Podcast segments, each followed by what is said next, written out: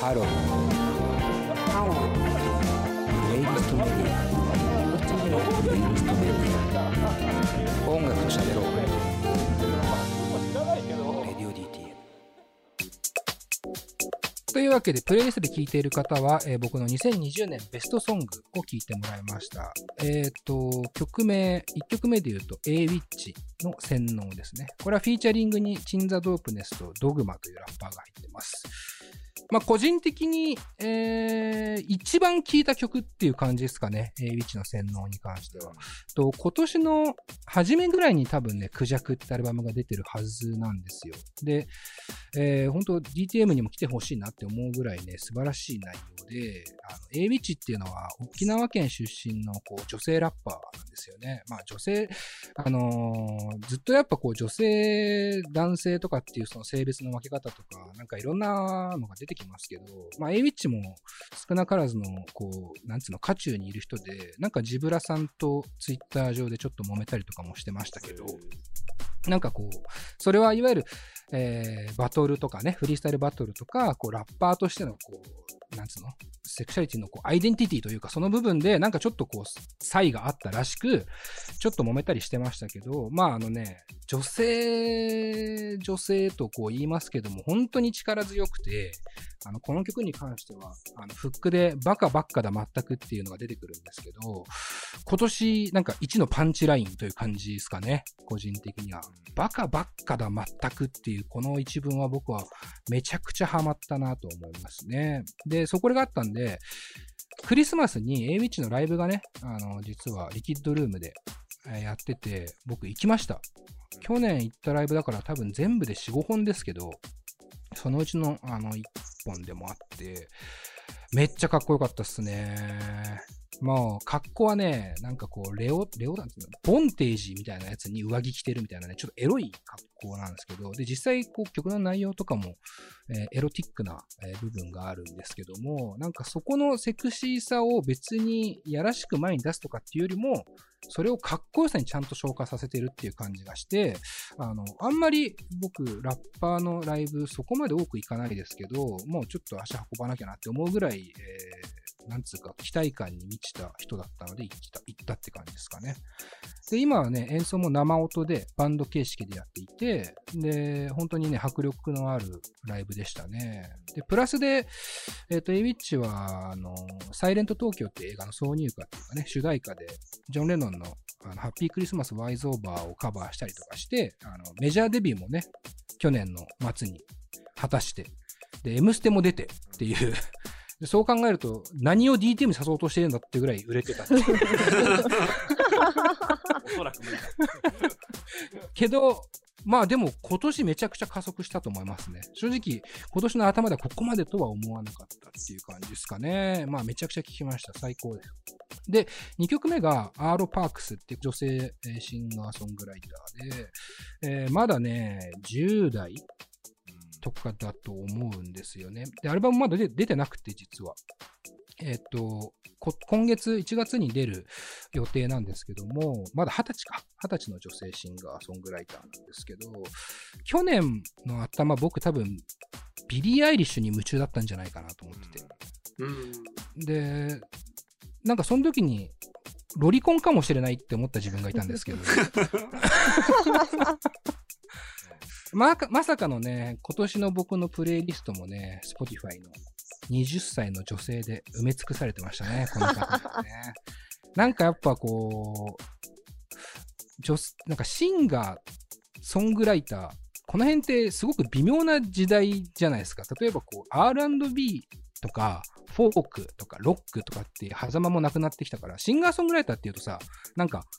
ギター弾き語りでとかさ、ピアノ弾き語りでみたいなイメージ強い中でもう、もう今今ってそういうのなくて、あの、ジャンルはもちろんクロスオーバーしてるし、そのシンガーソングライターって言葉自体も多分もう以前のものではなくなってると思うんですけど、この人はなんかね、一番良かったのは、今すぎないっつうか、音がね、ちょっとこう、オールドスタイルな部分もちょっと混じってくるんですよね。主軸は R&B なんだけど、なんかこう、最前線を駆け抜けるとかっていうよりも、なんかこう、昔のものにしっかりと愛情を持った上で、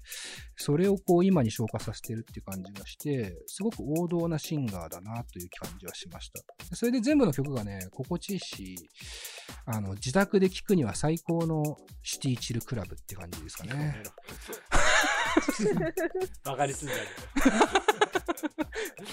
あ、TBS のね、新番組でしたね。金子さんが担当してる。頑張ってんだね、こっちは。頑張ってるよね。最近良くなってきたね。ありがとう。必死なんだろうな。TBS ラジオの深夜枠なんで、ぜひとも皆さん聞いてみてください。聞いてください、ぜひ。はい。えー、まあそのアーロパークスが、まあ1曲入っていって、3曲目が君島大空でやけどに雨ですね。いいねこれは、あのー、正直ね、悔しいなって久々に思いましたね。その、DTM に出てもらってないんだなっていうのが。なんか声かけようっていうタイミング結構何回もあったと思うんですよ。君島大空さんって。で、周りの人ももちろんこう、つながりもありますし、って思ってて、なんか、なんとなく呼べてなくて、で、新作を聴いた時に、このやけどに雨って曲がね、爆裂に良かったんですよね。これはだからもう遅いのかなって思いつつ、未だに話一回してみたいなって思う人の第1位かもしれませんね。君島さんに関しても、こう、曲の、なんつうか、振れ幅は結構大きいんですけど、僕が一番グッときてるのはなんかね、そこに、こう、気難しさみたいなものよりも先にね、魂的なものがね、前に来てる感じがするんすよね。特に今の君島さんに関しては。それが一番よく出たのが、やけどに雨で、まあ、フレーミングリップスなんですけど、その印象はすごく、なんか、多分好きだと思うし、実際なんかちょ、一個、オマージュではないけど、多分影響はあるんじゃないかなと思う。でその、なんていうか、衝動と冷静、冷静と情熱の間みたいな、こう、音作りっていうか、サウンド感っていうのは、やっぱりなかなかできるもんじゃないし、うん、ちょっと疑問抜かれたかなっていう感じの人ですね。今年、ね、どっかのタイミングで話できたら超嬉しいなと思うんですけども、まあ、あの今後の活動も超期待できる一枚が出たなっていう感じが僕はしましたね。君島さんに関して。はあ、という感じでしょうかね。はい、